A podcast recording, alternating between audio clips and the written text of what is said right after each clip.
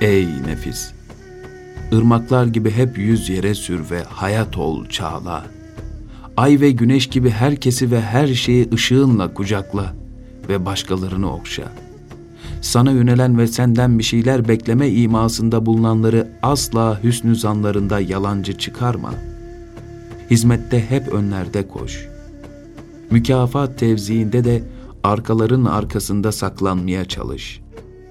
Allah için yapılan şeylerin dünyevi menfaatlere bağlanmasından, yılandan, cihandan uzak durduğun gibi uzak dur. İstemeyerek de olsa bu türlü duygu inhiraflarına düşmeyi kalbin hesabına bir kirlenme kabul et.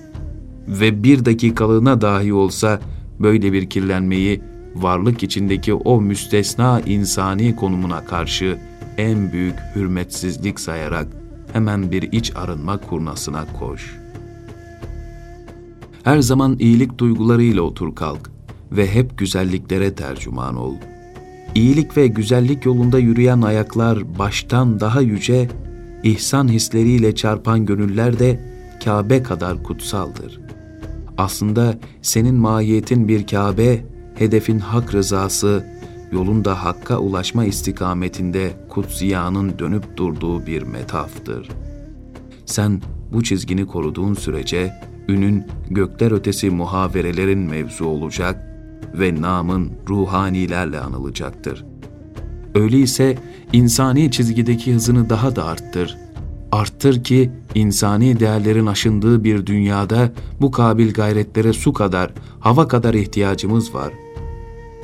Hep hayır düşün, hayır konuş ve hayırlı işler istikametinde koş.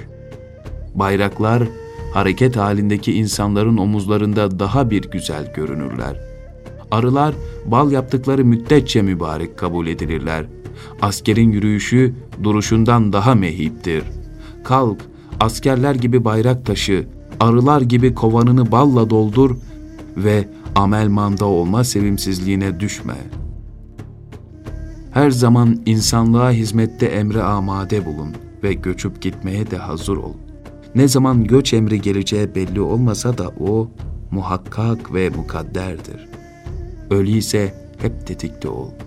Günahlardan arın, meçhul çağrıya kapını arala ve beklemeye dur.''